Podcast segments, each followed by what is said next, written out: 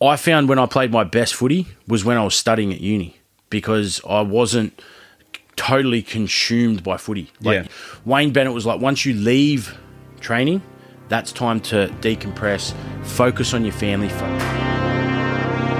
We get to the point. Hi, legends. Dallas from To The Point podcast here. Today, we sat down with one of my favourite people in the world, Mr. Dan Hunt. We spoke about the Mighty Red V and his 150 games, Wayne Bennett making a better person, not just a better player, and a premiership ring. To the point. We also discussed the mental health movement, starting the conversation, and how full is your mental health cup. I really enjoyed this one, and I hope you do too. Let's get to the point. To the point. Mr. Dan Hunt, thank you for welcoming me into your beautiful home. All good, brother. My pl- pleasure. My pleasure. Uh, first things first, happy birthday for this week. Thank you, brother. Uh, 34 years old. yeah, 34 years young, Young, my friend. yes. Yes, yes, yes. Mate, don't look a day over 21. So, um, mate, very special one for me. You're one of my favorite people in the world. You do amazing things in this world. Um, and I'm super excited, especially being, um, you know, obviously a, a focus on mental health and, and suicide prevention for uh, for the month. I'm super stoked to be to be sitting here and talking to you. No, look. First of all, congratulations, mate. I remember we've always stayed in touch, uh, always yeah following each other. But yeah, you've always been a massive supporter of myself and MHM. Um, and as you said a little bit earlier, setting up, you're like, fuck. We'll, we'll, I was talking about this with you eight months ago. Now we're here doing it. So it's, Yeah. a, it's a big credit to you, mate. A lot of people talk the talk, but actually don't go and, and get it done. So good, good on you and and, and your missus for for having a crack. mate. It uh, absolutely means the world to me, uh, especially coming from from someone like yourself. And um, yeah, look, I guess you know it's um, it's a it's an amazing world that we do live in, and plenty of opportunity. But it just comes down to do you want to have a crack at it or not? One hundred percent. Yep. One hundred percent. These mics you- and headphones. this is right up my alley. I love this shit. Oh, mate, keep We're going. on the, we're on the recliners. it's, it's just to paint a the picture. room of pop culture. Yeah, we're, we're to paint a picture. We're in uh, we're in we're in Dan's um his childhood room, we'll call it. So we've got Darth Vader, we've got Iron Man, we've got um figurines still in packaging, primo, uh, and it's it's beautiful because I, I said to Dan like this is this is such a beautiful room, bro. This is so cool, and he goes. Mate, it's like I'm living the childhood I never got to have, and it's something that I can I, I, I empathise straight away with. I've got my own little my own little things. Well, well, mate, I always wanted to start a podcast, and my missus said she goes, "How good is it you're doing a podcast in your theatre room?" I said, "Yeah, I always want to do my own, but fuck, I'm, I'm just glad someone's doing one in here. So Yeah. well done, Del." And uh, and I, I think you look at look education. I believe in doing anything, and self awareness are, are two of the biggest keys. But it's also the support around you. So you don't necessarily these days have to go and get a degree. Uh, but you do need to have the education and experience with it. And one of the best ways you learn that is by having a crack and doing it yourself and learning from your mistakes, but also engaging, say, the subject matter experts or, or people that have sort of been there before you, and and and I guess using their experiences as a bit of a leg up or a bit of a peek over the fence, so to speak, to be able to help you develop in, in what you're doing. And if anyone's worth the, the their, I guess, are worth what they do, they'll give you that that peak. They'll help you get there, as opposed to keeping all the chips for themselves. Mate, hundred percent. And I, I, I, you see that with like Joe Rogan. You know, Rogan always helps the people around him. Uh, he's you You know, look at Brendan Schaub, what he did for him. made hundred percent. Yeah, exactly, exactly right. And and you know, I listened to the fighter and the kid on the way here. Like, Callen, I, Callen's the best. well, not not at the moment. He's uh, going through some going through some stuff, but hundred percent right, mate. And look, you know, I've um I've lent on you a lot. You know, going through this journey for for the sports management business, and you actually gave me subject matter experts. I was like, yeah, how good's that? so. well, mate, I got it from someone else. Yeah, I'm, just. I'm just passing the baton on. Well, I call it the ecosystem, right? You, Well, it is. You, you create that ecosystem, and you create um, conversations with people who uh, who are helping you go in that trajectory and on that lineage and where you want to go. Yeah, and and I think the, I guess what you, you you're doing there with your your management company, it is not just about signing the contracts or uh, getting the sponsorship. It's also, and, Wayne Bennett was big on this. It's about not just creating a better player. It's about creating a better person. So whether you when you leave that, that that when you join your company, leave your company, when you join that team or leave that team, or transition into the next phase in your life, if you've helped that person become a better version of themselves, like you've done your job, man. Well, mate, um, The footy and the money and the sponsorship that comes. You- You're hundred percent right, and and you know my um my partner Lucy gets angry at with me because I've I've already signed deals for for the athletes that I've got, and I don't even have a bank account set up for my business. So at the moment, I'm doing stuff not because I'm trying to get paid for it, because I fucking love what I do. I love seeing someone who doesn't have that confidence in themselves and and and that sort of skill set and capability. And you know, you, you go, wow, you're an elite athlete, and yeah, you should just concentrate on your sport.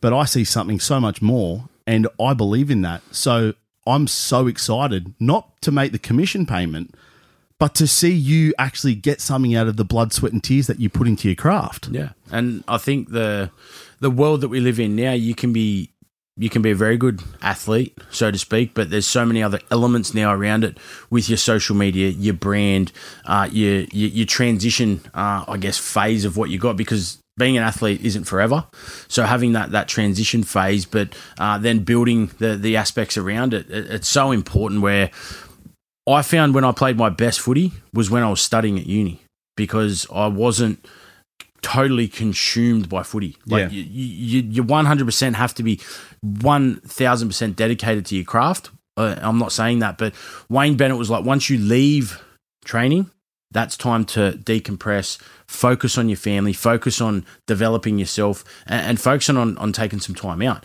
Once you come in that fence, it's it's footy. It's a million miles an hour. But once you leave that, and he was big on that balance and uh, and I guess balancing all the different aspects of your life. And I battled with that early in, in my life, and and after obviously being coached and mentored by him and going through my own struggles, I really learnt the importance of that balance. And it, it is look, Jordan Peterson speaks about it in the the twelve rules to life. Yep. Um, that uh, between chaos and order, meaning is found. So it's not about being rigid and perfect and having your shit together all the time. And it's not about being self destructive and, and self sabotaging and, and, and, and, there either. It's about finding the balance uh, in, in between the two. And that's where you look at the river uh, analogy. You're in the canoe. You don't want to be in the rapids. But you don't want to be up on the side on the rocks, not moving anywhere. it's, it's the, the balance in between. Yeah, mate, hundred percent. And look, uh, you know, I was gonna, you know, obviously jump into your rugby league career, and and the, the the one of the questions that I did have was, do you think you would be the man that you are today without Wayne coming into your life? it's it's a hard like it, it, it's definitely something I've thought of, and it's not just Wayne. It, it, it's also my wife Nadine. Uh, it, it's people like Chris Houston. It's it's my mum uh, and my brothers and sisters, um, and my father as well. W- would I be the same person? Probably not. But uh, who's to say that there's not another uh, alternate reality where that person's there Yeah. going along at the same time? But Yeah. uh, he played a big role in me getting the support that I needed at that period of time Yep. that allowed me to go on a different path to obviously it's got me to where I am today. There's been a lot of other moving parts, a lot of other people in my life, but um, a, a lot of other elements that have helped. But what I talk about a lot in what we educate on in, in particular when I share my story is how do you help someone that doesn't want to help themselves?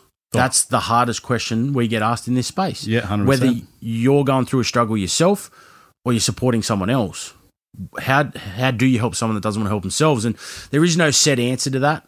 But what I, I do say is humans need to go through their own experience, their own catalyst, their own life event, their own penny to drop to get them to that point of wanting to make a change, doing something different, seeking support, shifting their perception.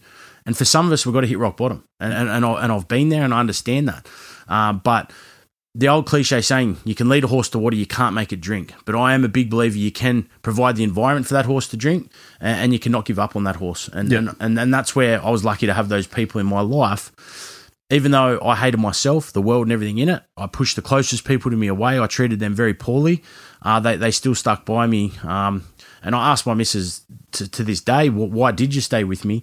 And she said, I could see the best version in you, even though you couldn't see it yourself. And Yeah. it's uh, it gives me tingles thinking about that. But yeah, it's it's it's, it's powerful things having having the right, as you know having the right people around you. Yeah, hundred percent, mate. Look, you know that it is back to those cliche things. You're a product of your environment and you're reflection of the people you spend most time with.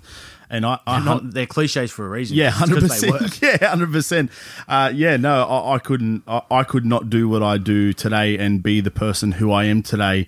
Uh, and go through what I go through on, on my self discovery without Lucy. Like she is, I know that I have unconditional love, and I know that if if if the world falls out uh, out of my feet tomorrow, I know that she will be there to dust me off and say, "Let's go, champ."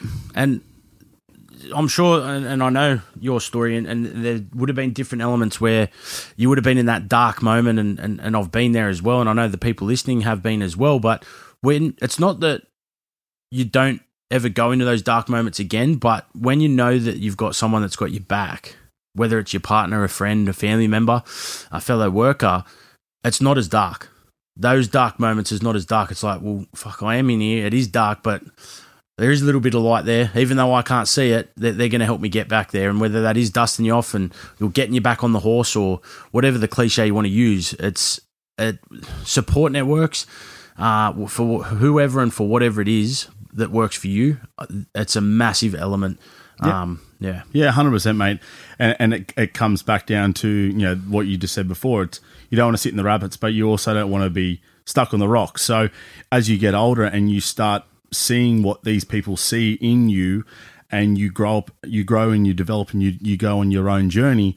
And that light seems to get a little bit brighter and a little bit brighter and a little bit brighter, and you Confidence builds. Hundred percent. And you go, oh, hey, hold on a second, I can do this. I can do this. Yeah, yeah, yeah. I'm going to do a little bit more. Yeah, yeah. I'm going to go balls deep. Yeah, I'm just yeah. going to fucking jump straight in. No, That's the key. Yeah, yeah, hundred percent, mate. And and we're um, you know, super, super fortunate to you know, obviously, you know, you, you know, Nads in your life, and you know, Lucy, and and you know, you have mentors like Wayne, and for myself, you know, I've you know, Greeny, like without Nathan Green, I, I, I definitely wouldn't be here today. He's um, he's been the, the catalyst for me, you know, shaping the, the man that I am today, and and probably not ta- probably not taking my own life. So, like, it's it's a it's a beautiful story to sit here in in this moment.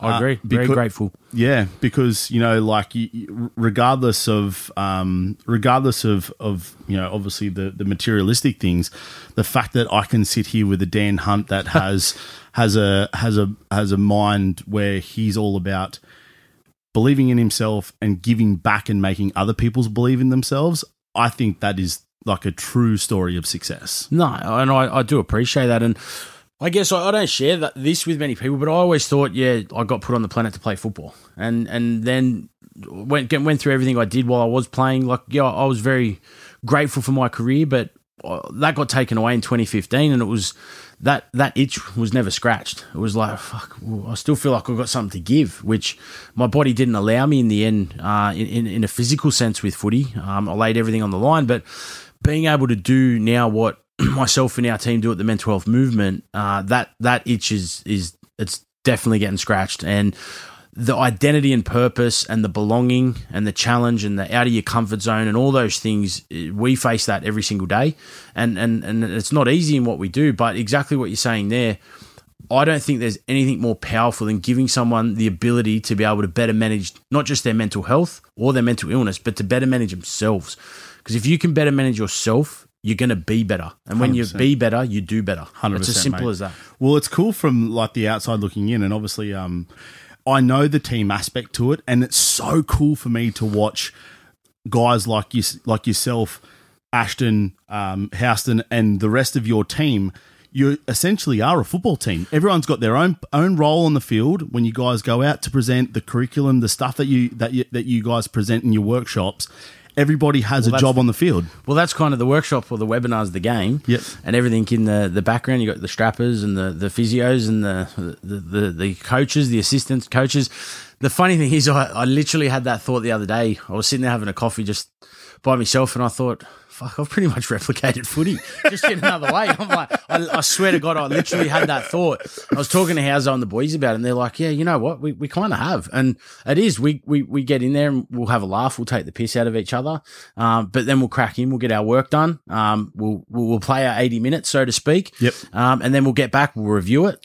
What would, what did we do wrong? What, what can we do better? Um, what did we do good? Like and and, and then we'll, we'll adapt we'll evolve we'll get what we need then we'll keep moving forward. And and and yeah it's funny that you say that. And, and the thing about it is and in particular with what you're going to be doing with your management company what people don't really realize when you're a professional athlete is what you learn. So whether you've got a degree or not, what you learn in terms of sacrifice, commitment, communication, uh, being able to take uh, positive and negative feedback, being able to speak in the media, uh, being able to be under pressure and perform, uh, all these different aspects, uh, read game plans, all those things, they transcend into every other aspect of your life. And you look at your your, your partner's a, a lawyer, like high pressure job, communication, sacrifice, adaptability, customization, all those things it, it's just in a different context. Yep. Uh, and and players don't really get told that that those transcend. If you go and put a few little things in here, what you're going to be helping younger kids with, and when you go to the workforce, you're going to be able to do that. Yep. So it helps fill that void of professional sport being taken away a little bit easier because a lot of players do struggle with that. Not just rugby league players, but professional athletes. Hundred percent. Because your identity, purpose, and belonging is taken away. That can be replicated or filled but if you're not even aware of it, how are you going to do it? But the thing, and it's not, there's obviously an exception to every rule, but you look at sometimes the best footy players don't necessarily make the best captains, or they don't necessarily make the best coaches or the best player managers. 100%. It's Yep. the, the ones that, yeah, they, they played, they understood it, and they may never have got to the Jonathan Thurston or the Andrew Johns uh, level, but they understand, I guess, the the grind, the, the the struggle, the not having your basic human needs met. Yep. Um, and then being able to empathize uh, and and and provide that for an individual that if they got those things, imagine where they could go. Made hundred percent, and and that's what it comes down to. It comes down to like you do every single day. You know, you give up um, sacrifice. You know, commitment. Like you give up time with your family, like with your young family, your kids. Um, obviously, you get to work with your wife, but it's like you go out there and give your all to everyone else to help them be better and learn more about themselves. And I'm sure there's days you come home and you're like, I'm just so drained. I don't want to talk to anyone. Well, I yesterday was one of them. It was Are You OK Day. I did eight back to back to back to back to back to back workshop webinars. So it was yeah, it was full tilt. But like you go and, and the in between them and you go, oh, fuck, I'm I'm fried, man. I, I don't know if I've got any left. yeah, hundred percent. And then I always have the mantra going back to why did you get into this? Yeah. And it's because you're going to have a younger version of you sitting there with someone telling them something that might shift their perception so they don't have to go what you went through. It's And- and it's be- it. it's beautiful, Dan, and that's why like I get around everything that you guys do. I love what you do because, man, I wish as a as a fifteen year old kid, 100%. you know, I wish I I wish I had that. I wish I had a mentor. I wish I had a me. I wish I had. You know, Well, that's what, but you're doing the same thing as what I'm doing. You're Yeah. going to be able to give them uh, what they need, and I'm telling you, brother, it's a it's a beautiful path. It, it, it gets hard, as you, I'm sure you, you you've been through tough, but um, uh, the beauty of it that's that's that's where the magic happens when it is tough. Yeah. and and, and things like. But you got the right people around you, so you, you're going to be sweet. Yeah, hundred percent, and that's why, like you know, I had that three pillar approach, and why I came up with that was because, yes, I'm really good at a certain aspect of life, but there's areas where I've got no idea. So I'm going to engage these su- subject matter experts, and I'm going to have them there, like whether it's um, you know, financial wealth, um, you know, mapping out a, a, financial plan, having a look at your superannuation, having a look at real estate, having a look at investment, having a look at welfare, having a look at mental health, having a look at these concepts in life that are going to challenge you outside of, of, of you taking the field on a Saturday or a Sunday or a Friday night. Well, I'll give you an example. If I was a young player, just signed my first contract, uh, and, and, and, and earning the money that you were, if someone told me to go and open a trust and, and then open a company and then start filtering money through that and, and then putting tipping money into your super so you're paying less tax. Someone told me that back then, Yeah. like I'd be. Go jam and I'm going to Rusty's. Do you, do you know what I mean? But we never got told that, and Yeah. you don't know what you don't know. Yeah. Um, but the other thing, and and I'm sure you're the same. I don't anymore. I used to beat myself up on all the things I didn't do once I knew it, Yeah. and I'm like, but you, you you're flogging a dead horse there. You cannot judge yourself or beat yourself up over things that you know now that you should have done back then. All you can do is acknowledge, accept, and what can you do moving forward to be better with that? And and, and, and being able to pass that baton onto my, my, my stepdaughter Tyler, onto my son, onto anyone else that wants to know. Um, that yeah, people, it's just amazing. The information's out there, but a lot of people just don't know. Hundred percent, We've never been taught that. Like, how do you break the cycle if you don't know? hundred percent. But look at someone that's mechanically minded that can look at a motor, pull it apart, and then put it back together.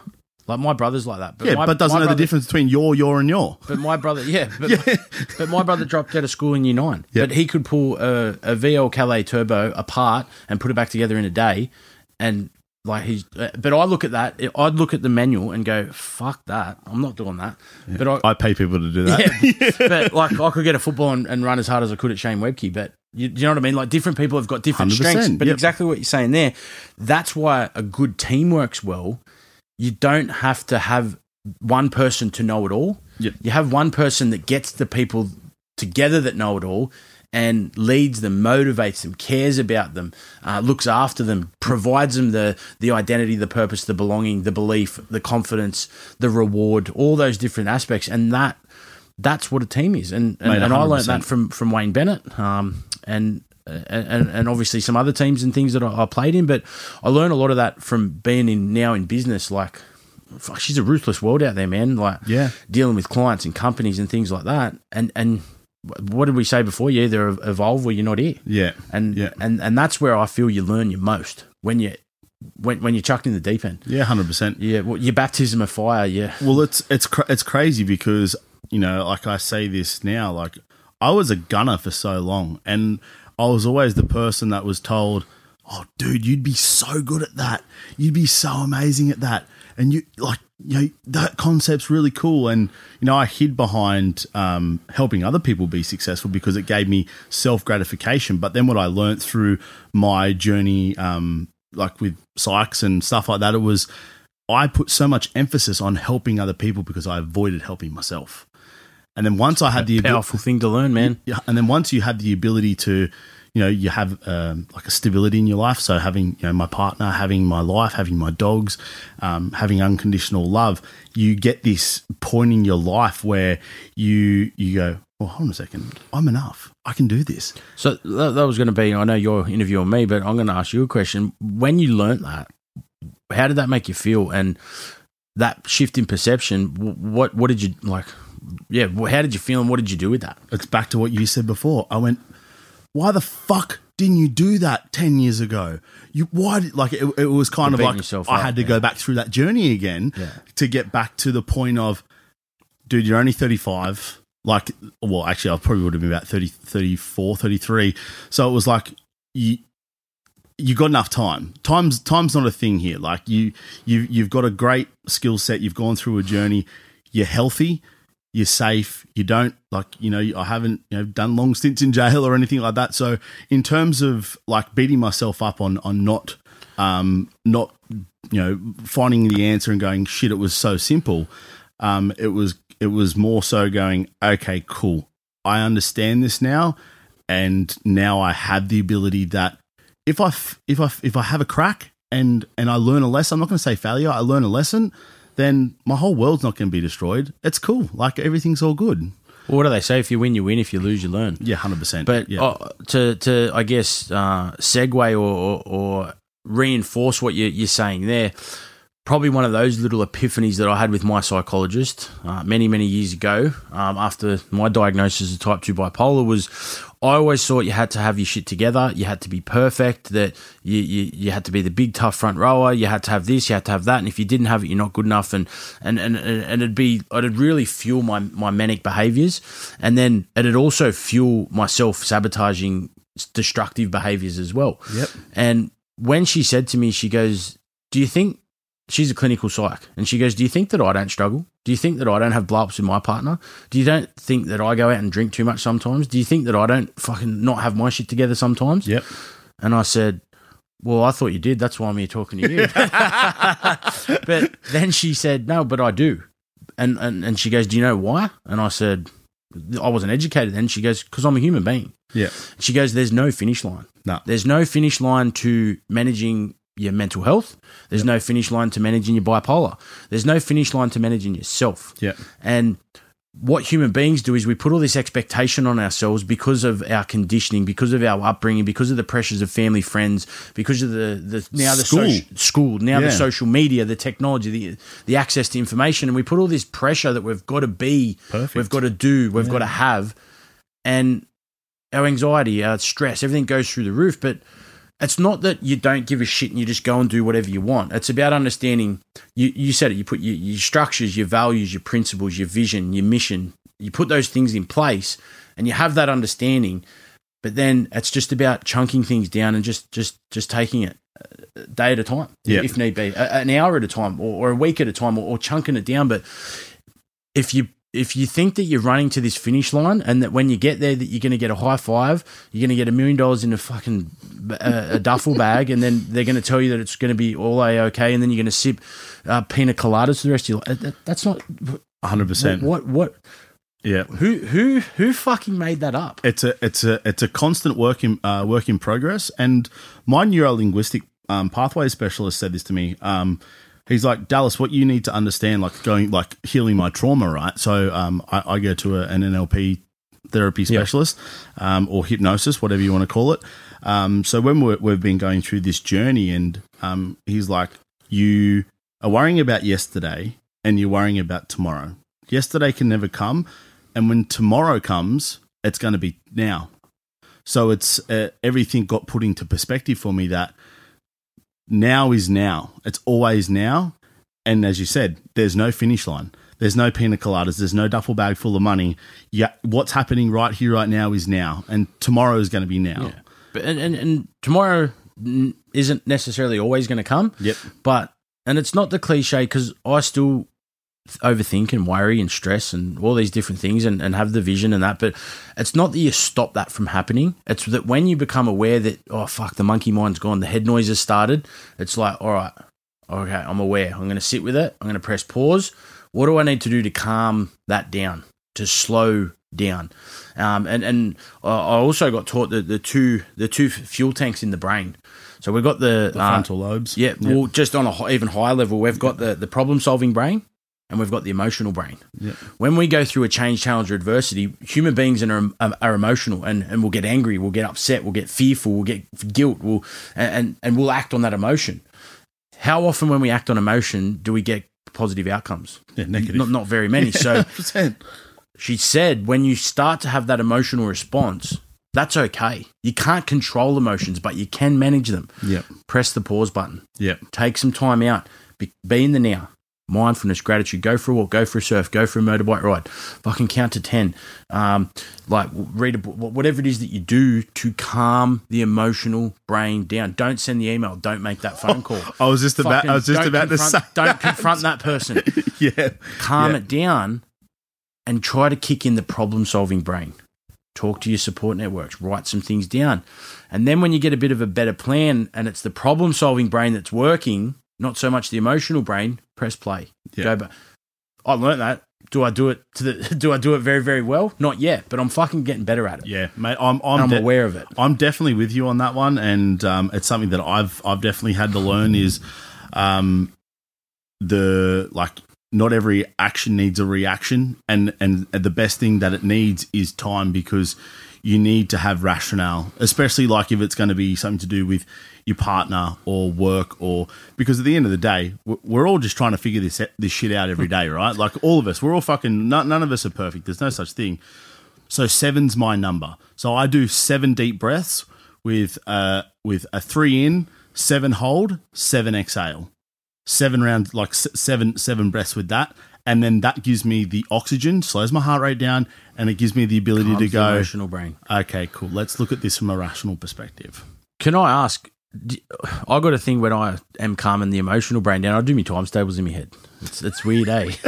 just to, just it's like the grounding thing. Two plus where- two is four. well, that, that's pluses on times like six six thirty six, seven sevens forty nine, six eights forty eight. So it's just to put you, it brings you back to the now. Yeah. it's uh, it's something I've innately. I no one taught it. I just always did it. Yeah, and, that, and that's a really cool tool. I got um, there's like a, a nerve on the inside of your thumb, just in here, a pressure point. Um, and I used to do that. So if you just hold it in, Yeah. and it's a, a pressure point to to bring you back to the now. Uh, oh, what's the the movie? Um, It's one of uh, Mark Wahlberg's movies, uh, Mile Twenty Three, and he's got the elastic band. Oh, and, yeah, and flicks he, himself. and he flicks himself Yeah. because he's obviously a, Yeah. a very angry individual. Yeah. But that that brings him back to the Yeah. to, to, to the now. So it's it's interesting the different. Uh, Coping mechanisms. Yeah. Yeah, 100%. the, the the interesting thing, I and we we digress as as as you do on a podcast. I don't think, yeah, no no no script or questions here. No, definitely Um, not. You look at the current landscape that we're, that we're in, right? COVID nineteen. Who would have ever thought that, that we'd be going through something like this, not just as a community, but as a globe? Yep. um, and how much it has inf- impacted people in so many different ways. I just you, you look at like you you'd watch an older movie during the Great Depression or in the Vietnam War or World War One or Yeah. World War Two, and you're like, fuck, what would it have been like back then? And we're actually, and if anyone's not aware of it, we are in something like that right now. So we're going to be in sixty, going.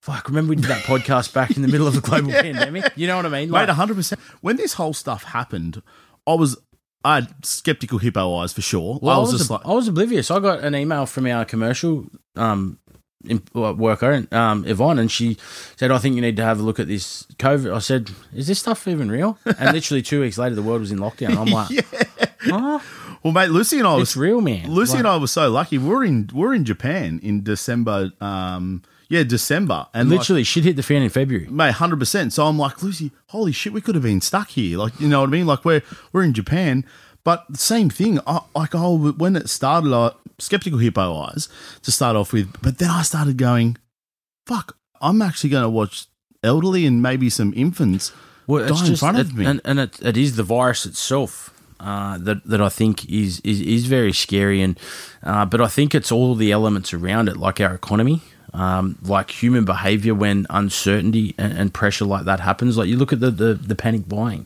for example, like people getting charged for a, toilet paper. yeah, but people getting charged for a fray and uh, assault over toilet paper, like, but it's it- it's not to bag or, or anything like that because I understand that the human the human psyche when it is put under pressure and and uncertainty, we become reptiles. we, we go back to our primitive nature. Yep, it's, it's it's fighting fighting to survive. Yep. um, and that is an element of what it's like today, fighting to survive. Like Well, this is the crazy thing about that, Dan, is that I actually had peace through this part, and and I'm so like I know there's people out there that have struggled and, and whatever else, and uh, look, I, I'm I'm happy to help anyone, but from going through so much chaos in my life, from the day I was born, I was born a heroin baby, I died at birth.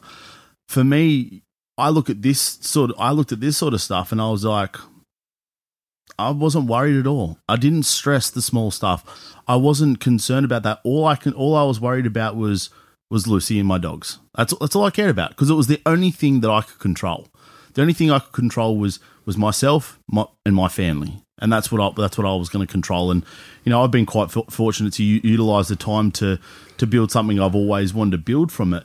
But but it is like you, you watch how vulnerable and how fragile the world is if someone presses the stop button. I think the yeah, definitely. Um, the the thing that I've really identified from working in the space, like we uh, we talk about that mental health continuum. That uh, you would have seen that in that um, the Father's Day pack that you got, where it's it's on one end we've got mental health, and on the other end we've got mental illness or, or illness, and uh, we move up and down that continuum every day. Yeah. because if you have got a brain in your head, you have got a mental health. It's as simple as that. And the better you look after your mental health, the better you look after yourself. But for someone that spent most of their life in the green and the yellow, so the continuum goes green, healthy, yellow, sliding, orange, struggling, red, Red. ill. Yep. So if you're someone that spent most of your life, I used in- that rule today, actually. yeah, yeah, in, yeah. in the green or the yellow, okay, and and you know how to cope there.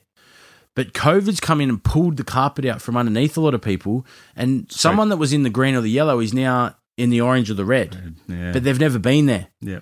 And if you've never been there, it is a fucking scary place and it can be very confronting, uncertain, and, and individuals are struggling. And I really want to acknowledge that out there Yeah. for how much it has impacted people. But again, it reinforces the importance of building that resilience within yourself, the tools, the knowledge, the supports, the understanding, the application of all that as well. Yep. But I think that reinforces your point. You've been in the red. You spent most of your life in the red. So now you're up in the green and COVID's happened, but you're not afraid to go to the red because you've been there. Yeah. So that's, I guess, trying to put some context around your feeling Yeah, and emotion yeah, of it all because you've been there Yeah, obviously, in a different context or way, but you've still been there. yeah, it's it's not a it's not a cold hearted thing and like, hey, you're a bunch of pussies.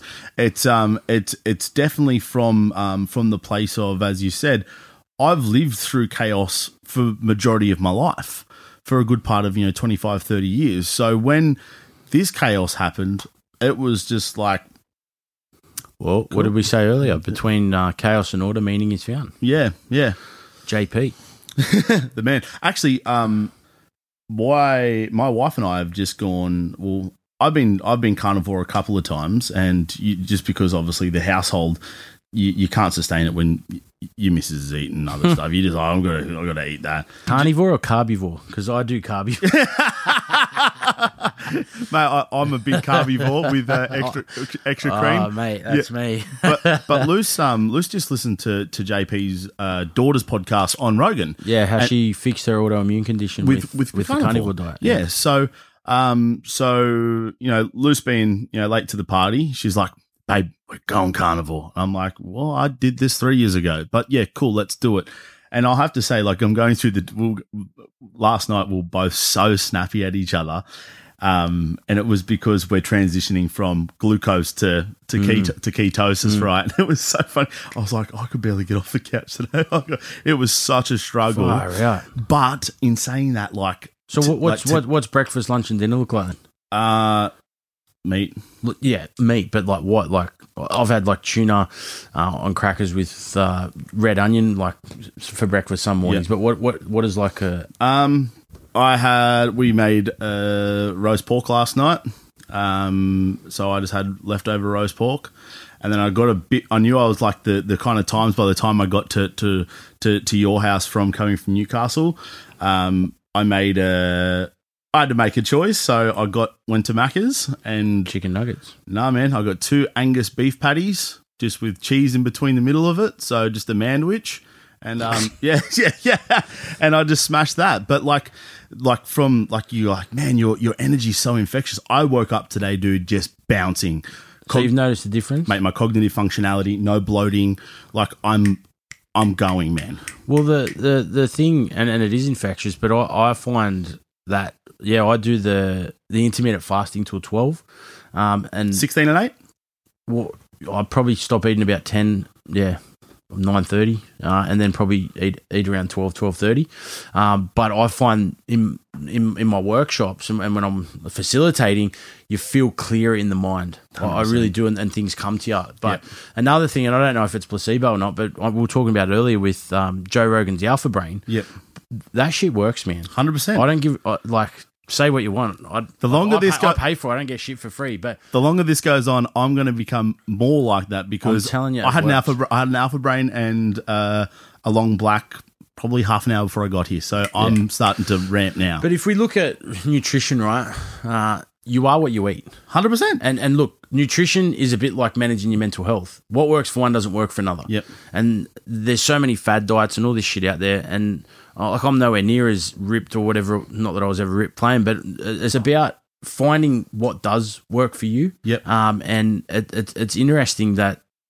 Yeah, like you, you see on social media, you should be doing this, should be doing that. But it is like you, you tried it. it. It is trial or error. But people don't realize how much what they put into their body impacts their mental health. But a big thing for me, Dan, is science. So I'm I'm O negative. So I have a blood type that is for is carnivorous. It's the same as Mike Tyson. You listen so, to so you went and found that out. hundred percent. Yeah, yeah. So I know. There you go. I know I'm poisoned by vegetables. So what what you what you what I'm I'm being serious. There's, No, I believe you. There's vegetables that give me severe bloating, and I have them because they're in my poke Because bowl. because it told you to do it. well, they're in my. It's just uh, like it's there. So what do you do there? You just go to your GP, get your bloods done, and Yeah, yeah. I got I got blood work done um, with a naturopath. Okay. Yeah, um, but O negative, like that O negative. Um, Mike Tyson's the same.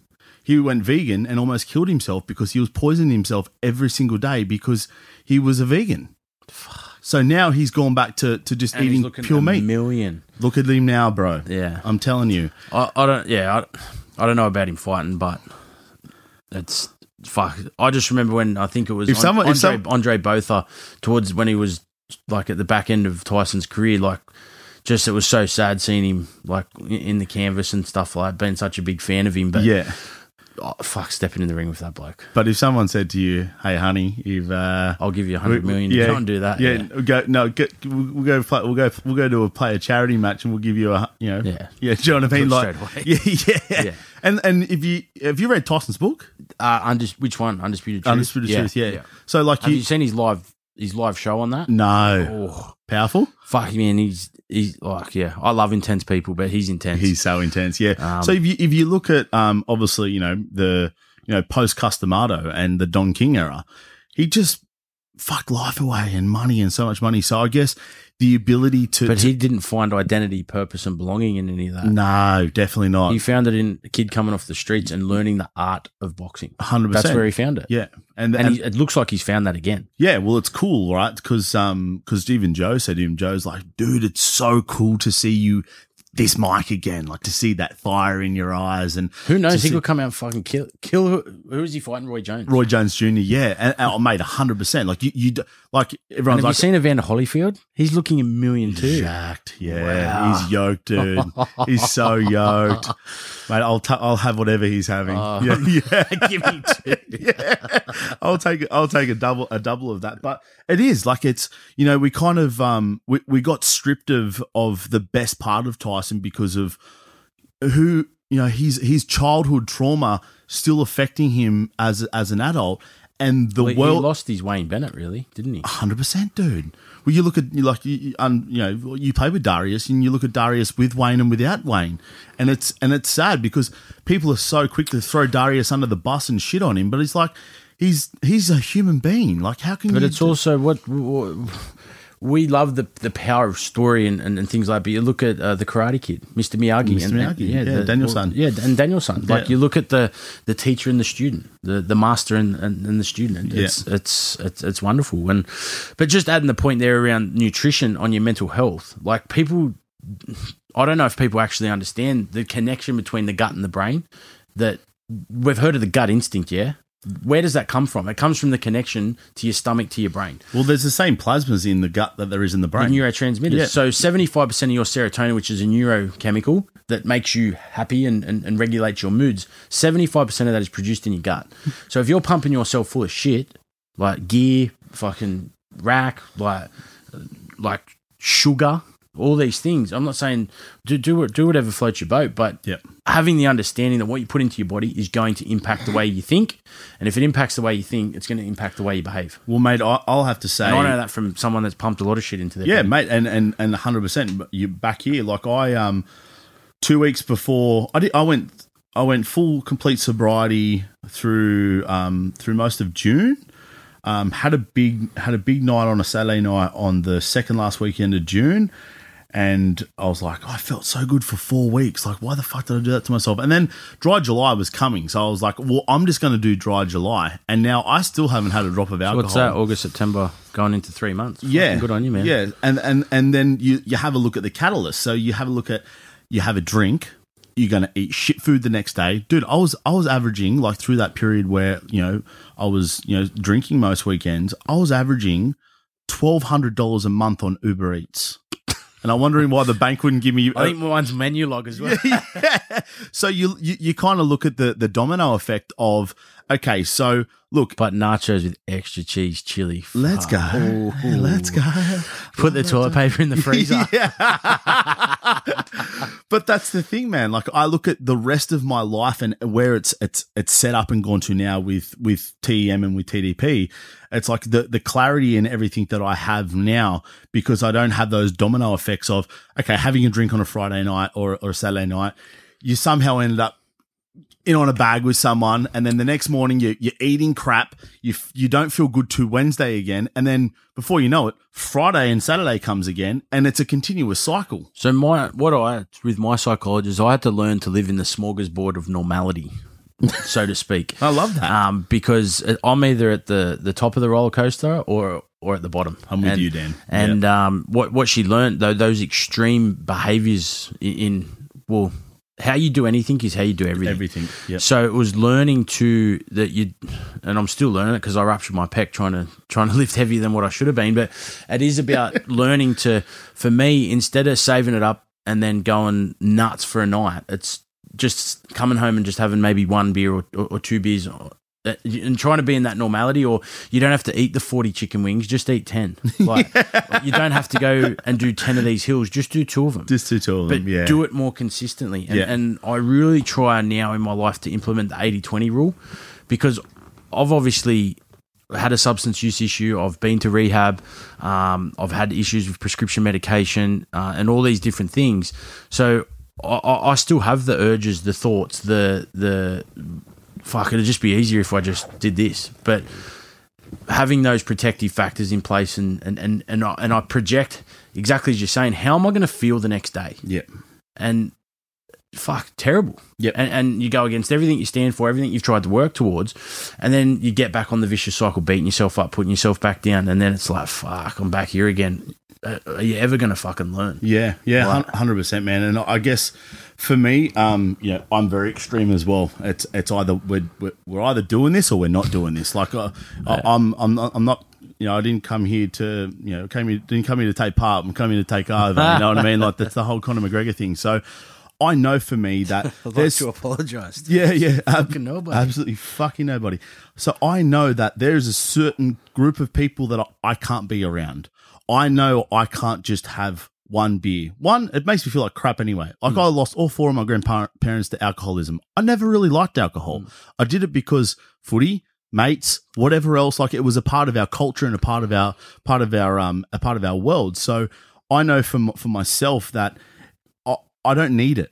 I'm fucking high enough on life as it is, dude. Mate, one hundred percent. Well, I, I remember the the uh, the illicit drugs in in and, and things like that. Like it'd do the opposite to me. It'd calm me down, Hundred and, percent. and I'd and I'd be at peace. It'd be the only time that I, I didn't have the head noise. Yep. And yeah, so it's it, it's I- like I- exactly that. Do you really need it? Like, I found that like with- I'm on. Tur- I got. I got a VL turbo, but I'm I got turbo the the thing on my computer. Like I'm on turbo enough. Mate, that that's is, my nickname in the office. It's turbo. yeah, well, that um, that whole concept around um, most people finding rack to either not make an asshole of themselves because they drink too much, and most people do probably need it, um, or because they're trying to come out of themselves. I was like you. I actually became raw, vulnerable, and slowed down, and that's why I liked it so much. That's why I liked it so much because it, it was like almost um what's that movie with Tom Cruise, The Minority Report, where he could Oh, yeah. pull all the screens. It was like that for me. It was like I stopped and I could see. Did you have the glove on? Uh, I hope not. No, you know the glove. He has the glove when he does it. It'd be, it would be a bit creepy if I did. No, but I'm, I'm, I'm hearing you, and, and that was probably my thing with prescription medication, uh, in particular with tramadol. was was that was that through like would that happen through footy? Well, it- I obviously introduced to it through obviously the, the 11, 12 surgeries I've had now. So Wow. you, you, you can't rup- rupture an Achilles tendon or a conjoint tendon reconstruction or a shoulder reconstruction. You, you can't do those things without painkillers. So uh, the first couple of weeks, and but during the time in particular in 2010 with the the Achilles tendon, you get introduced to painkillers, and it's like fuck. All right, these feel pretty good. It's like, but all that shit from my past and upbringing, the domestic violence and, and the abuse and all that, it was there. It hit me like a ton of bricks, and, and, and I hit rock bottom, and, and I didn't know how to deal with it. But then so how, how old would have you been now? I was twenty. I was twenty two back then, so Yes. it was nearly what's that? I'm thirty four now, so twelve years ago, and it was like, all right, well, I'm going to take a little bit more because how you do anything is how you do everything. So I was like, Yeah. instead of having two, I was having four, having six, and then I was yeah, then like at my worst, I was having 10, 200 milligram tramadols a day Wow. where just to and but it was like nothing mattered. Like Yeah. I didn't worry about the past, I didn't worry about footy, I didn't worry about fucking anything. But I was I was nothing. And did it, I guess it would have um I guess it would have numbed the, the I guess the sight pain, but, But also the emotional but pain. the emotional pain and that's exactly well. why I Yeah. did it. And that's how I see my old man, I guess, um, manage a lot of the, the challenges he went through. Um, but it's a short term fix because over a six to eight month period, it fucked me. Yeah. And I almost ended, didn't end up here. And that was when I guess it got to the point where it was the conversation with my mum, um, where she said, like, you're becoming your father. You, you need to get your shit together. Yeah. And that hit me for six. And Yeah. then it was the conversation with Wayne where he just noticed I was off because I was the, the the bubbly guy, I was the life of the party, fucking like. But then I couldn't wear the mask anymore. Nah. I, I couldn't because I just couldn't. And how are you supposed to explain something to someone else when you don't understand it yourself? So I just come in. I was a shell of myself. And whether the players identified that or not, but Wayne did, and he started the conversation with me. But he didn't have a go at me. He didn't blow up at me. He didn't put me down. He didn't tell me to fucking harden up. And you got to have. You're supposed to be the, the the the front rower. And it wasn't any of that. He just said, "Hey, you traveling?" And was there anything he could do to help me? And, Yeah. And that was that point in time where the penny dropped, where it was like, fuck, and I just broke down, man. And I shared things from him with him from my past and my upbringing that I'd never shared with anybody. And there was no solution with that. There was no quick fix, but it was like, fuck, I can breathe again. It was like I got it out. Well, you'd shared, you, like it was like having a barbell on your back and someone's come, come underneath the barbell with you to take a yeah, bit of the and, weight. and and from that, it again shifted my perception even further. But he he just said, "Look, you- you're in a you're you're in a bad place." He goes, "It's a little bit outside my expertise, but uh, let's let's get you the support that you need." yeah. And from there, that's when I did go to the Black Dog Institute with my wife, and I, I spent time there with a psychologist and a psychiatrist, and got diagnosed type two bipolar, and kind of the rest is history. Because let's let's put this into context. Um, Yeah, we've kind of gone around the other way, but you, you've you, you um you played at the St George Illawarra Dragons, the mighty Red V. the Mighty Red V, my, my team. Um, ten years, 9 I- years, ten I years. yeah, ten, nine years, 150 games. Wow. Okay. Uh, so you, you you're a you, you're a good footballer, and you and you didn't play in a slouch team anyway. That Uh-huh. that those nine years, you had some decent players around you. Some- Coops, some- Gaz. Some of the best. Benny Yep. Hornby, Dean. Young, Ben Creagh, Yep. Darius Boyd, Brett Morris, Josh Morris. Played TCC with Ben Creagh. Did you? I, I remember. I the remember. Big Red. I remember. I remember playing. He's Um, my favourite player of all time, remember- other than Paul Harragon. I remember playing St Greg's knockout, um, CCC. So he went to Edmund Rice, and um, I finished school at, at St John's at Nowra. So De La Salle, Cronulla, then and finished school down the coast. Um, and we played Edmund Rice in the in the final for St Greg, in the St Greg's knockout, and um, I think we ended up winning. I scored like four tries, but there was this monster of a centre, huge, Did he have a coat hanger in his jumper? massive. and the funny thing was, was their coach DJ was, um, I think he was the flag coach at, at the Dragons, and he like like I, he was talking like he was talking to me after the game, and um, I was like, who's that guy? And he's like. It's his second year of rugby league. Yeah, he come from yeah, bas- yeah, come from basketball. Yeah, and he played at the university books. yeah, mate. He is an absolute, not only an absolute gentleman and an absolute He's an even better bloke than- beautiful bloke, Yeah. but just an absolute savage of an athlete. Savage, and it's and it used to really pain me because I, I I got to play a bit of rep football, football with Ben, and, and Is that what are you going? I know what you're going to say about the New, New South Wales Queensland the fight thing that happened. Well- Like, because people go, "Oh, he's a soft cock" or whatever. That isn't Ben. No. Ben, Ben doesn't show his toughness through fighting. no, He shows his toughness through. He has no cartilage in either knee for the probably the last six or seven years of his career. dude, he had And- he had two knee reconstructions before he even started playing football from basketball. What I used to watch Ben have to go through to get on the football field um, was he was a true leader. He he was inspirational. And when anyone says who's the toughest person you've either played with or against, it's Ben Creagh. Yeah, He and, and he's and he's one of my best mates. same thing with Timo as well. Well, Timo, another Yep. another exact reason they they they're selfless. Yep. It's not about them. It's not about anything other than the team and, and them doing their part for the team. And I feel for Benny because fuck, he went through some tough years at the Dragons when Pricey obviously took over from Wayne, Yep. which was always going to be a tough task. And Benny was the captain, and um and, and we we still had a decent team, but we weren't performing. And um I, I just yeah, he, he he's just look. We would we have won that comp if we didn't have Ben Creagh leading on that uh, inside shoulder of the four man? No. and Darius Boyd out the back, 100%. and then short Yeah. long to Brett Morris. Yeah, like come yeah, on, man, yeah. that fucking won that comp. Mate, I, I can tell you right now, like it was so, um, you know, I wanted to play at St George, and um, it was it was my dream to play there, and so, you know, as I, as I bec- as I got older, and you know, growing up in Cronulla, but I always went for the Dragons, and Yeah, fuck the shot. yeah, fuck the Sharks. For me, you know, you watch a team like um, like they had in the early two thousands with you know like Jason Ryles and Bailey and stuff like that, like, and you're just like, oh Jesus Christ, you know. And I'm not going to shit on Brownie because I, I like I love Brownie. He's, he's an awesome guy, but it's like that team should have won four premierships. Do you know what I mean? Like it should have been. So when that when that premiership came, I think a lot of fans were, were exactly the same. Yeah. It was, it was a pressure valve released. yeah. Um, and, and it was very special. And, and look, But that left side, Jesus Christ, there was nothing more beautiful than that left side. And you you learn when you're younger playing football that defense wins football. Like your for and against was just perfect. Well, you look at uh, Coops on the other side, like his defence. it was it was it was impeccable, and I, I like uh, I'll show you upstairs before you leave. I, I, it's, my missus calls it the shrine, but all, all the stuff up there um, from from when I did play, but um, the the period of time in 2010 when I missed the grand final through injury, it was.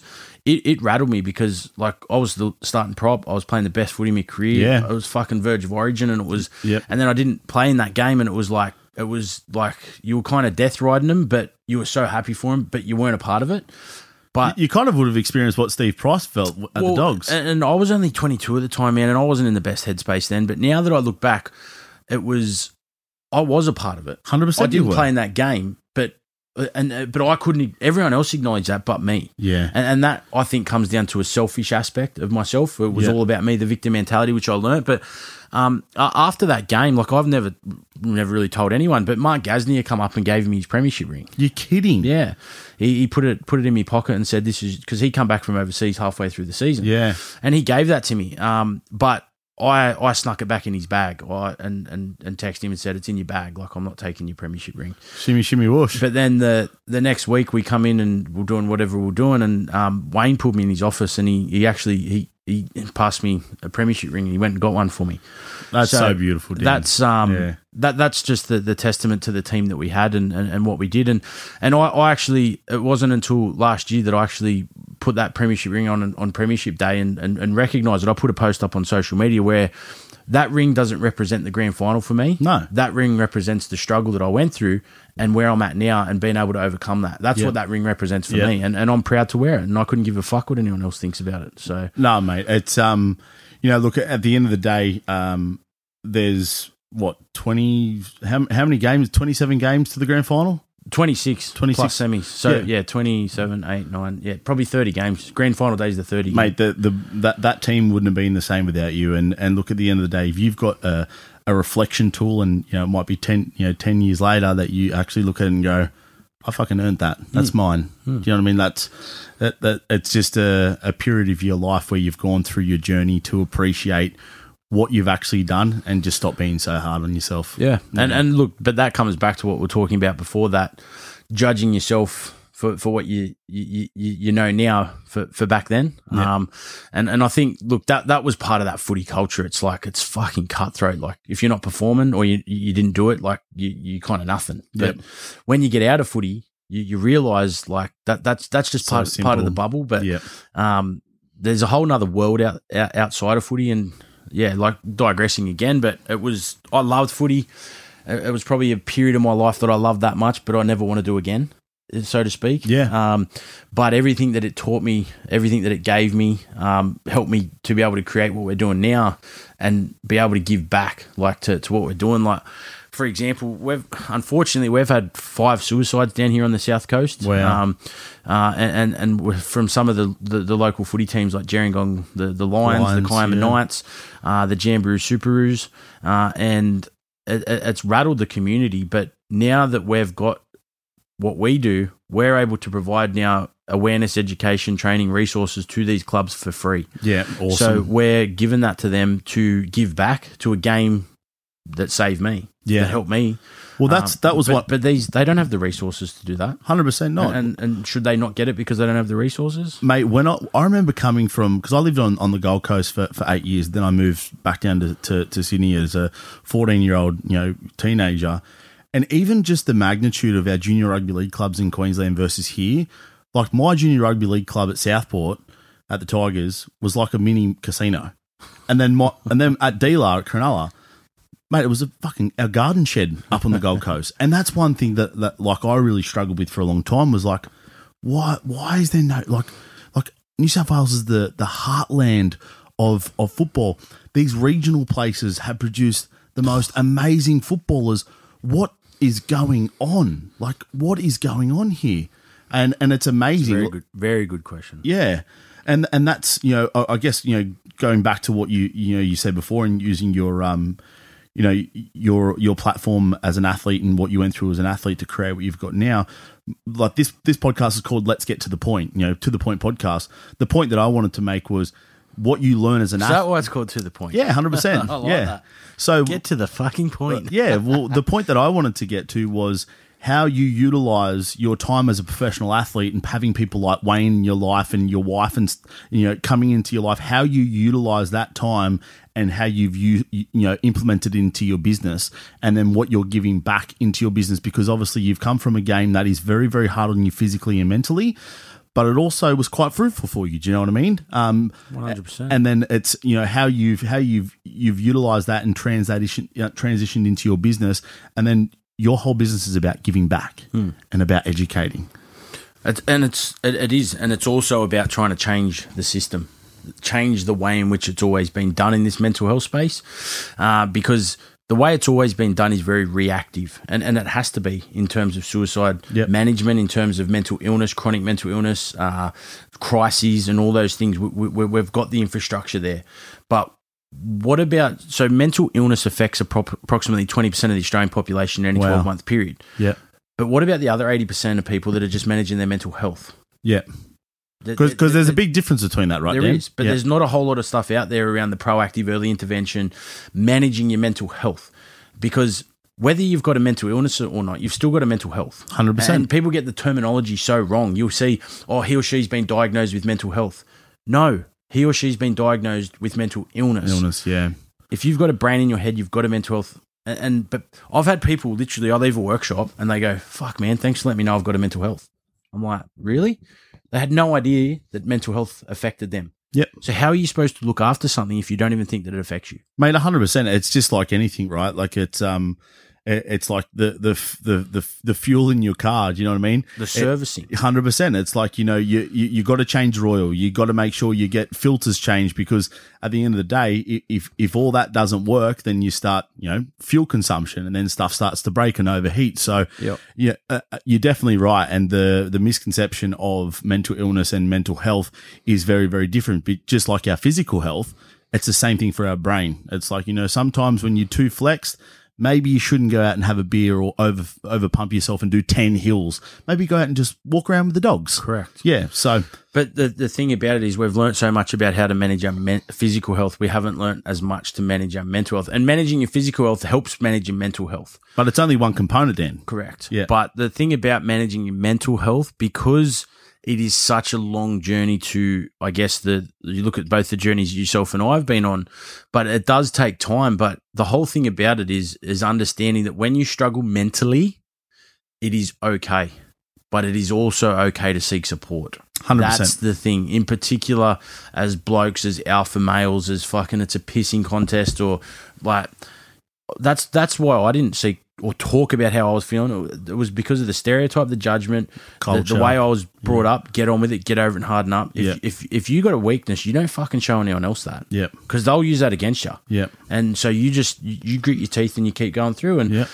but that was conducive to football because it fucking made me a better player. Yep. But then when you're battling and struggling mentally, it's not conducive. That does not work. Yeah. Vulnerability is the antidote to struggle. Hundred percent. Yeah. Um, so- when that pendulum's swinging way too far to the But how you do anything is how you do everything. Yeah. So how can you be cutthroat and ruthless at training and on the field, but then be vulnerable when it comes to like that can be done. Yeah. But if you don't know how, But then I guess that that's when elements of, of like substance and stuff like that does come into it because those substances, as you know, we spoke about before, does give you that false sense of vulnerability. Well, the thing about it is, if you understand uh, MDMA and where that come from, that come from a, a doctor that created it to Have you seen the documentary on that? to assist Yeah. with um, uh, patients that are struggling with PTSD. PTSD, yeah. because it, it, it does open up vulnerability. And if you've ever had MDMA, you mate, you, you could make best friends with the light post next to you and talk to it for the next eight Yeah, hours. yeah. So it, it, but that was it was for a therapeutic use. Yeah. but then obviously it. It, it got taken to what it did, and, and then we had ecstasy in the eighties. It was the ecstasy was legal Yeah. up until I think I don't know, it was late eighties where it became a Schedule Four or Five drug. Yeah, because But- it impacted on big pharma. correct. Yeah. Well, that's another podcast. Yeah, yeah. but yeah, the uh, it's it's definitely um, yeah like that that therapeutic use of that, but it was obviously taken out of context. Yeah, well, they, Um, they reckon like in um, uh, Rogan and Tyson were talking about it was the um, microdosing of psilocybin, like mushrooms, like Yeah. for um, you know like PTSD and stuff like that, and also for for MDMA. Again, it's like well, if you're having a heap of it, you're gonna have a big high, big low. But you know, if if there is It's a done with the professionals, and yeah, Yeah. but Yeah. don't do anything without consulting your your health professionals. Uh, but yeah, look the the I guess the the drug thing as well. It's um yeah, look, a lot of people are, against it and things like that, but uh, nearly five percent of the Australian population have a substance use disorder. Yep. And you think, oh, that's not that many. Well, what do we got? Twenty five million people in Australia. yeah That's a lot of fucking people. adds up. Yeah, Yeah. But then how many of those people are actually not getting diagnosed or that are just self medicating? Yep. and the, the thing that I've really got into, uh, I guess, obviously studying it, but um, in particular, we did some, I just did a little bit of some further research um, when COVID happened because 75% of the Australian population is now drinking more to deal with the additional stress. So giving people an understanding the correlation between self medication, substance use, and addiction because they're three things that are obviously very, very much correlated. But self medication can be done without substance. Yep. So we can self medicate with food, with social media, Yeah. uh, with exercise, Yep. uh, Well, with, it's with just, anything. It's just getting like that dopamine hit, right? Correct. So you, you self medicate to make yourself feel better, to de stress, deload, whatever it may be. But self medication can become addictive. And you look at things like people can be addicted to sugar, addicted to sex, ad- addicted to, to so many other things other than substance. Yep. But then when you bring substance into it and you self medicate with substance, so drugs, alcohol, uh, and, and things like that, prescription medication, gambling's obviously not a substance, but the self medication with Yeah. gambling, then addiction, but it can it becomes a very slippery slope. So one thing I learned in rehab was that it wasn't so much the substance that I was using, it was the reason behind why I was using it. Using it, yeah. So for me, yeah, it was the the, the opiates and, and then mixing it with the, the illicit drugs and all those different things. But the detox and, and things you wouldn't wish upon anyone. But when you started to ask yourself the tough questions of why do you need to escape reality? Why what pain are you numbing? Yep. And that was a process to extract that out with the professionals. But Yep. learning it was, it was the trauma, it was the fear of failure, it was these schemas that were embedded into my conditioning from fucking birth. Yep. And until I understood that, it was I was never going to be able to, I guess, manage the the substance use. And then once I was able to understand that, acknowledge that, and then learn to process that, I still have a beer t- to this day. Yeah, Uh, I had surgery fucking 20 weeks ago and I had to use painkillers, but I used them the way they were supposed to be used because Yeah. I didn't need to numb the pain. Because if you, didn't if you look at the rest of your life, your rest of your life is is amazing. Yeah. Correct. So it, it, it's it, it- and it's not that easy. I'm not saying that it's that easy because I still have the thoughts and everything like that, and I've got no false illusion that I could fall off the wagon, and and, and, and I'm not afraid of that because Well, you said before we're human. yeah, but I'm not afraid of that because I know that I've got the skills, the tools, the supports to be able to work through it. Um, but I just, I, I don't even know why I started talking about that. But um, I guess that's the beauty of a podcast. But it's about understanding, yeah, self medication is okay, but when it can start to become addictive or the substance use, or you can't cut back, or it's affecting your family, it's affecting the law, uh, it's affecting your health, Yeah. it's affecting your livelihood. Yeah. That's when you need to start addressing it because it, it's fucking damaging. Mate, hundred percent. Look, I, I, I even see um, with with certain people in my life, and um, you know they've gone from professional athletes uh, looking a certain way or performing a certain way, and then you know they're not having that output. So the input starts becoming less and less and less. You know, whether it be with food or you know whatever else, and and it was it's quite crazy. Like from from that perspective, when I stopped drinking uh, in June now like obviously Newcastle is a mining town is a mining town blue collar working town and I, have actually stopped and looked around looked around my hometown where I live now and I'm there's a fucking pub on every corner dude and it's Well, you so go to cr- country towns and there's about eight pubs. yeah exactly There's more pubs than people. well it's like you I, I'm now that I'm not drinking I'm like holy crap I never realized how many places there are to drink in this place. Like it's it's it's absolutely insane. Um, and you know, you look at the the culture, and it's like okay, hard days work. You finish your hard. I look at most of my trading mates and go, how have you flogged yourself? Become absolutely. You've gotten rid of every single piece of electrolyte that you have, and your first thing that you want to put into your body is beer to make you more dehydrated. There's nothing wrong with an ice cold schooner, but yeah, I'm hearing what you're saying. Um, But that- it's that- that's oh, that culture the- thing, right? Mate, but uh, some of those mining jobs I see on the continuous mine, and we go underground in there, they'd be banging three, four thousand calories a day, easy. Yeah. with the, the with the like the, the work that they're doing. Yeah. it's yeah, it's it's nuts. So um, some of the What does pub stand for? I got no Someone idea. told me the other day, and I think it's it's like because your public something. I think it's because the owner becomes becomes the publican. Nah, there's there's an actual name. It's like an I'll acronym? up on- yeah, it, it was. yeah. Keep going. I'll I'll Google it. Yeah, no, I'll, I'll do it, Jamie. Yeah, yeah. Thanks, Jamie. Um, yeah, no, I'll, I'll more so just back into the the MHM stuff um, with the the mining companies and the companies that you do work for, because you, you're you're with frontline soldiers every day, right? You're, you're presenting to the guys that are that are on the ground, underground. Well, underground.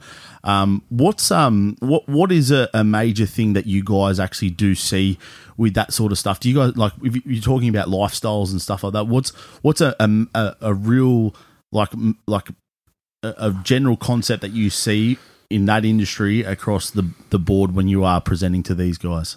Look, we we uh, yeah, a, a lot of our clients are in mining, and, and a lot of them out in the Hunter Valley. Um, and I have got so much respect uh, for for what the, the the miners do, the hard rock, the coal mining, uh, the open cut. Um, and look, uh, uh, that was kind of where I got my baptism of fire. And it was very, very scary coming to a mining site because they're very similar to a rugby league culture. It's it's take the piss, fucking work hard, have a beer together. Yeah. So uh, uh, I, I could relate and, and connect, uh, but it was very confronting because it's like you're an outsider coming in, Yeah. and you're kind of like, who the fuck's this bloke? What the fuck he played footy? Who the fuck's he think he is? Yeah. But then you go in there and like what I said, vulnerability is freedom. Vulnerability, vulnerability connects, and it's like, oh. Fuck this! This guy's actually being real. He's not coming in here preaching or spurting. He's just fucking telling his story Yeah. and that yeah the I, I love the mining environment. I, I love the, the the people within that because they're, they're they're my kind of people. Yeah. Like, and, and just the way I've been able to connect with each and every one of them. Um, we're lucky that we've got the local mines around here in uh, down in Wollongong in the Illawarra and South Coast.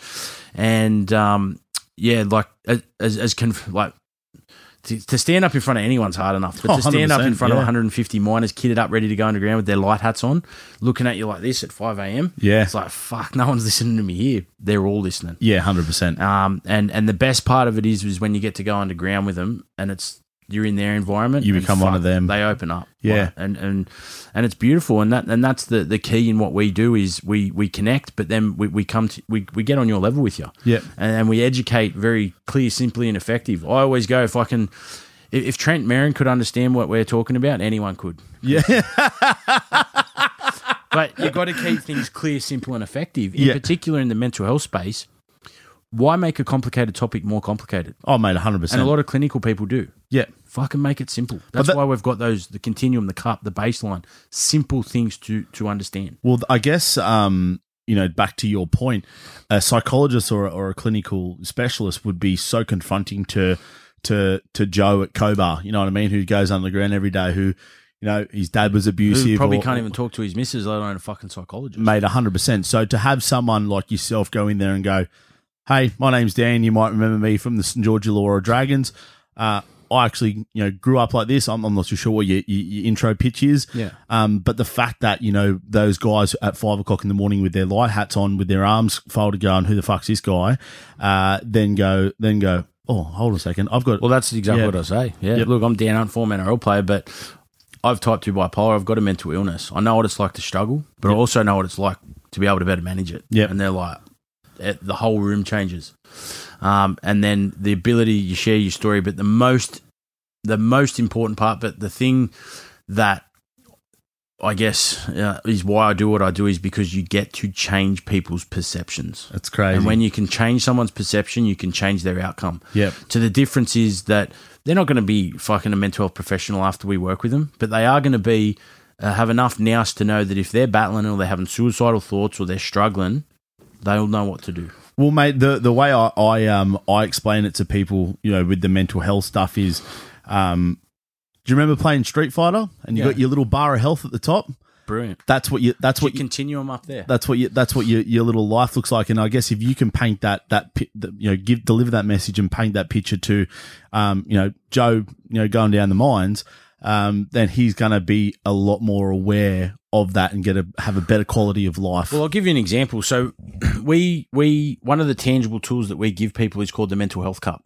I made it up. It's not rocket science. All I did was put the words mental health in front of the word cup. Cup. So, fuck, if you can't work that out.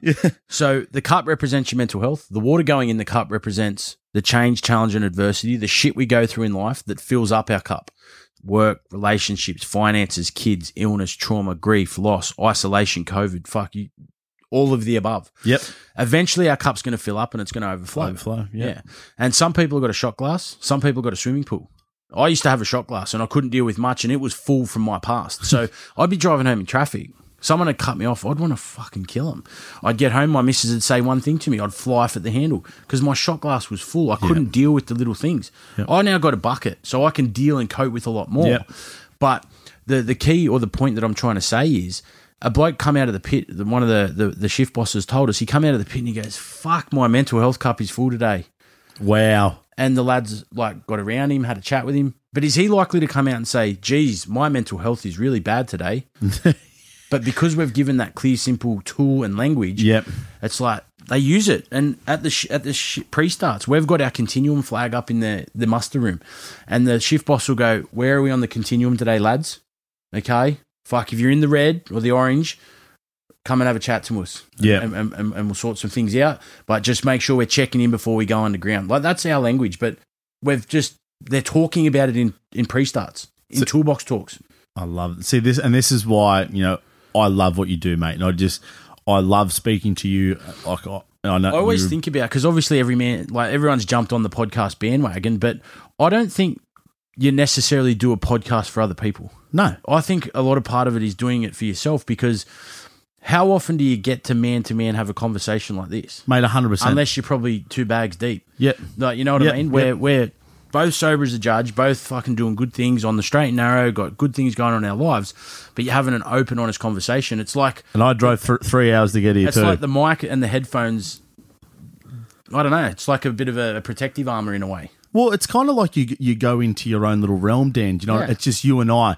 I can hear you, you can hear me, and it's like nothing else matters. One hundred percent. yeah. and well, the context of that is you, you all the outside stimuli and noise is gone, so you're just in that moment. So I, I can see why Rogan fucking does. I think he does one every day of the week, doesn't he? These days. Well, But- if you're on if you're on a hundred grand an episode, it wouldn't be it wouldn't be bad to you- do something cool like this, man. Do, do you reckon like? Because I know that that Tim Ferriss wrote a book, The Tools of Titans. I've read it Yeah. for all the people that he's podcasted. Imagine if Rogan did a book like that. Of, like he, you could do a, a degree of life. Yeah. From his like, I've listened.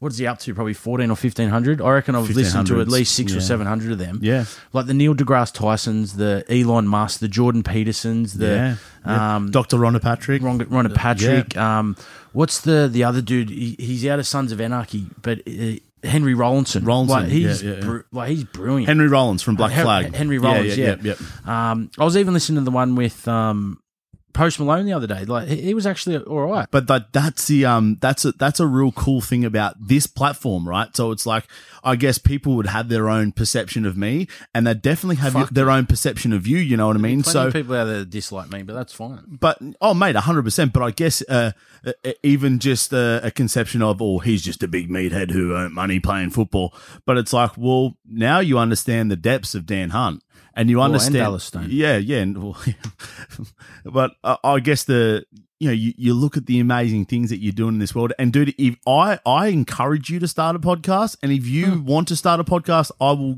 i'll give you the list on on how to start that and help you do it because Mate, that'd be outstanding. I think you'd be doing a disservice to this world if you didn't probably start one.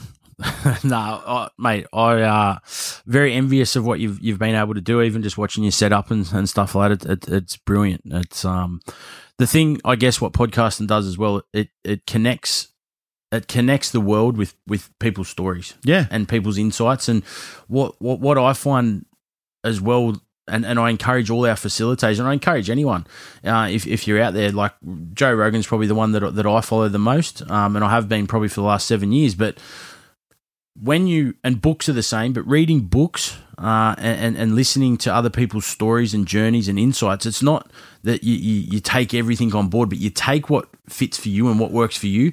But then you can intertextualize that into our workshops and, and then you back it up because if they're credible people with the research and, and the literature and, and these things. And what's what's been passed on the most from the dawn of time, Yeah, knowledge. other than genetics? knowledge. Knowledge. And how's knowledge been passed on? scripture writing Yep, Stories. yep, stories, Stories. Yep, yep. Well, that's the, that's a real cool thing that I've um. I, well, I said this in episode one. Um, I, I said you know I, I went down this path, but I remember a conversation with you, Dan. You and I were texting each other, and we were sharing books with each other, and Oh, it was yeah. like this kind the of Psych 101 one. yeah, this like backwards and for- this backwards and forwards of like us just having this like little kick. It was like two little Yeah. two Oh. kids that had two GI Joes. You know what I mean? Like it was a couple of these out Yeah, yeah, yeah, yeah, yeah. And, Nah, and, and that's 100%. it. Yeah, like and um, I- said in um, that's what I was alluding to back to to to pod, episode one was that I've listened to days, if not weeks, of hours of podcasting and I may have taken 10 or 15 points from that. But I've implemented those. I've I've heard them. They've resonated with me and I've implemented them to my life. But I would have never ever ever gotten those points if I didn't listen to them or if I didn't read them. One hundred percent. You wouldn't have got the peak over the fence. Yeah, hundred percent, and that's um that's that's the amazing thing about these tools. Um, I know you're a reader. I'm an audiobook guy, like because that's the way I learn. I spend a lot of time in the car traveling, so I listen to audiobooks.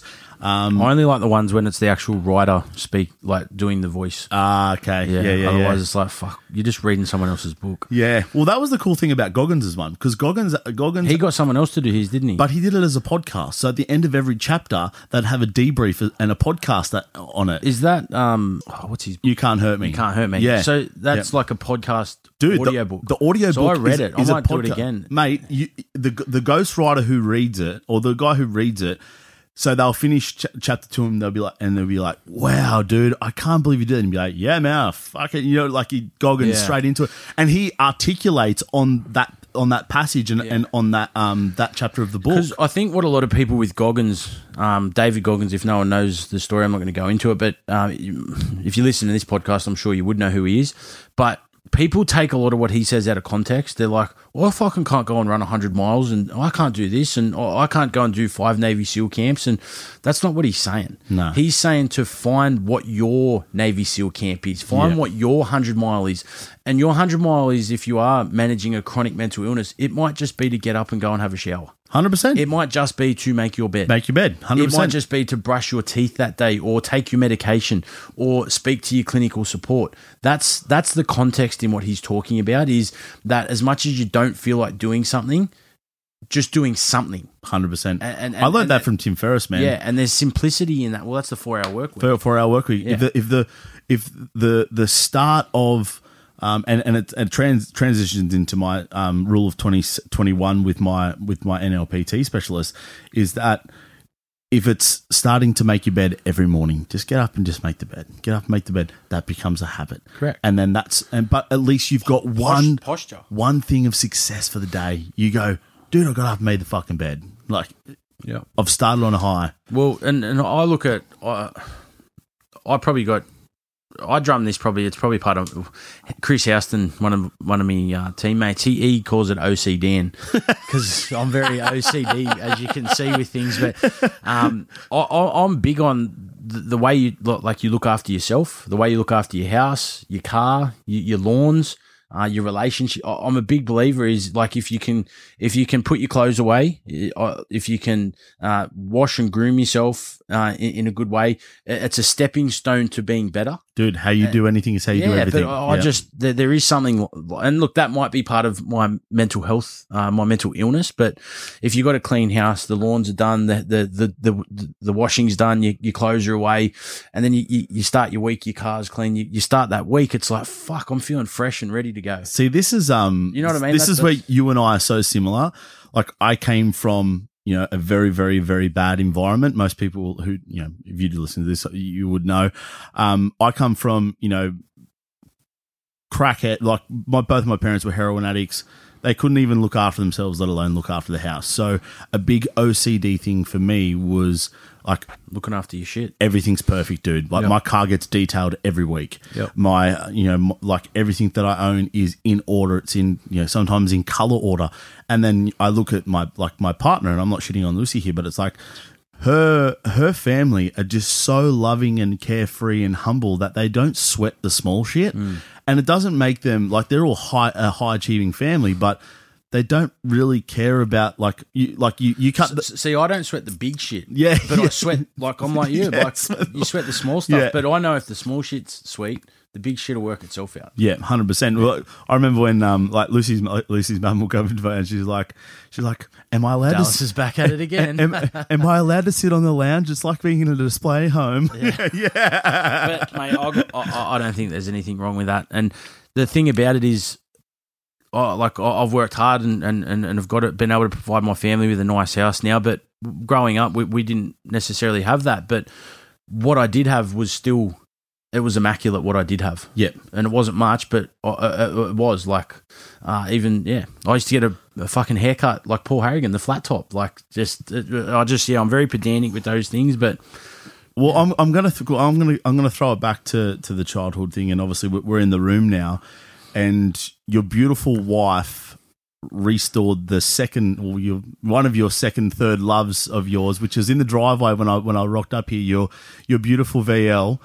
Um, it, it was that a car that you seen when you were a kid and went, wow, I love that car. Well, originally, uh, like my dad and my brother are big car car people. My dad obviously doesn't have them now. Um, not that I've got a relationship with him, but he used to have like the GT Phase Three Falcon. He'd have a uh, an A9X Torana and a, a GTR XU1. Um, all the like. Muscle so cars. You just you, it rubs off on you, and then obviously th- with the music, like the Led Zeppelins, the the Who, the like all, all those uh, like those bands, the Nirvanas, all that growing up, and, and that pop culture, you, you, you learn like. So I always had that ingrained into me. And uh, my brother's a, a, an ama- a, amazing what he can do with a, a, a car. But when I I left home at 16, 17, I think, and went out on my like my own. Um, and, and I used to work at Woolworths. I used to do the fruit and veg. Um, I was the produce boy there at Dapto Woolworths for about six years.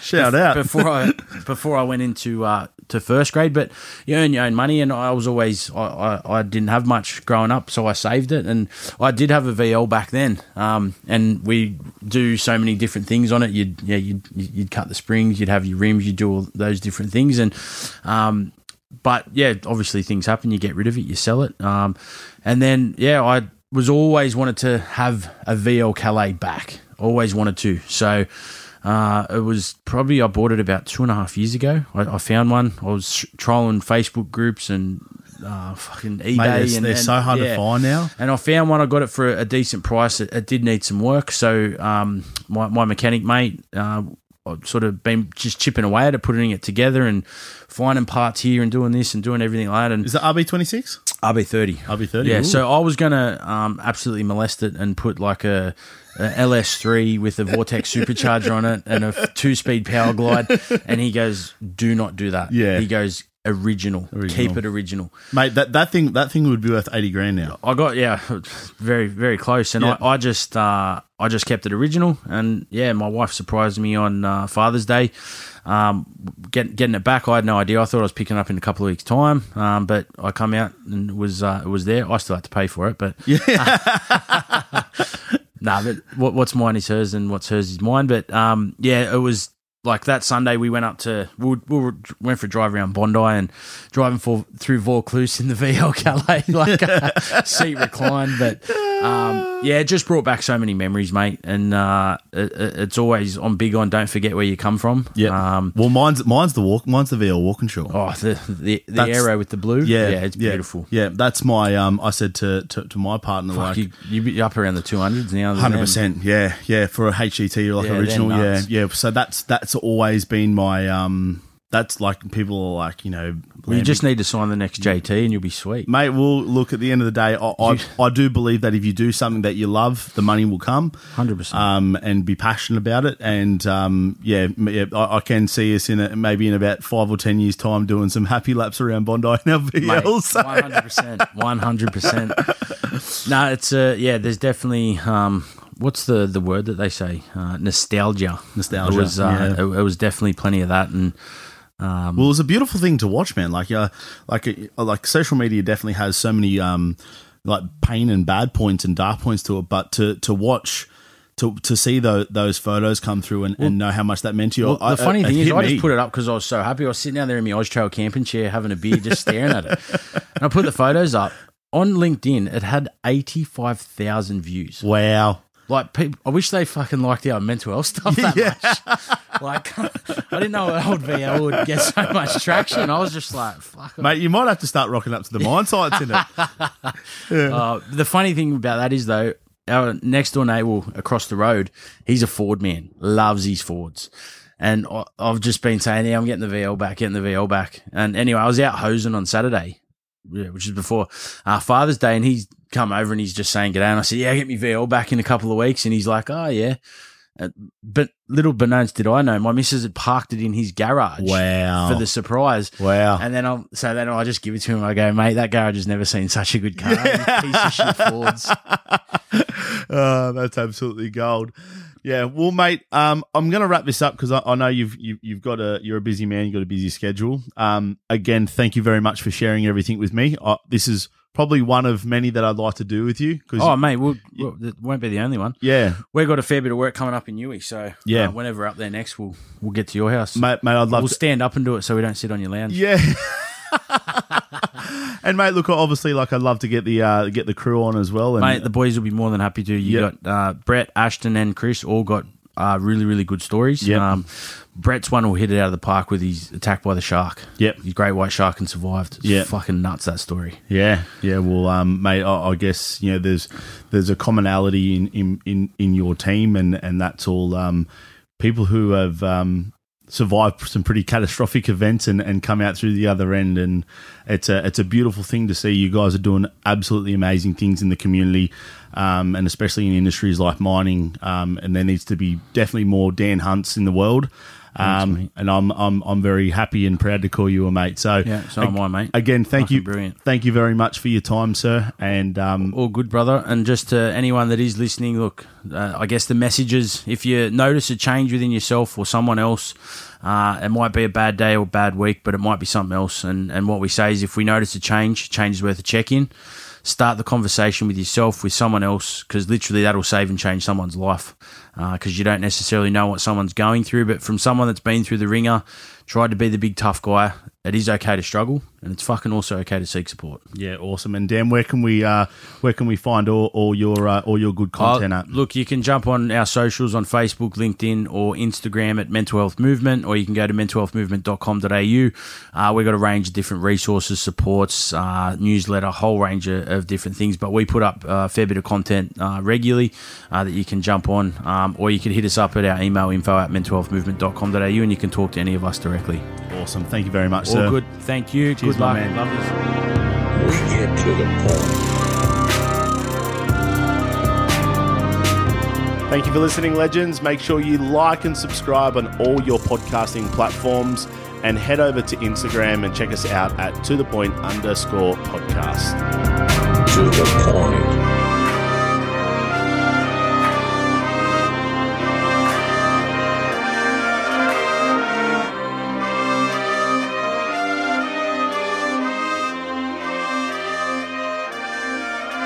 To the point.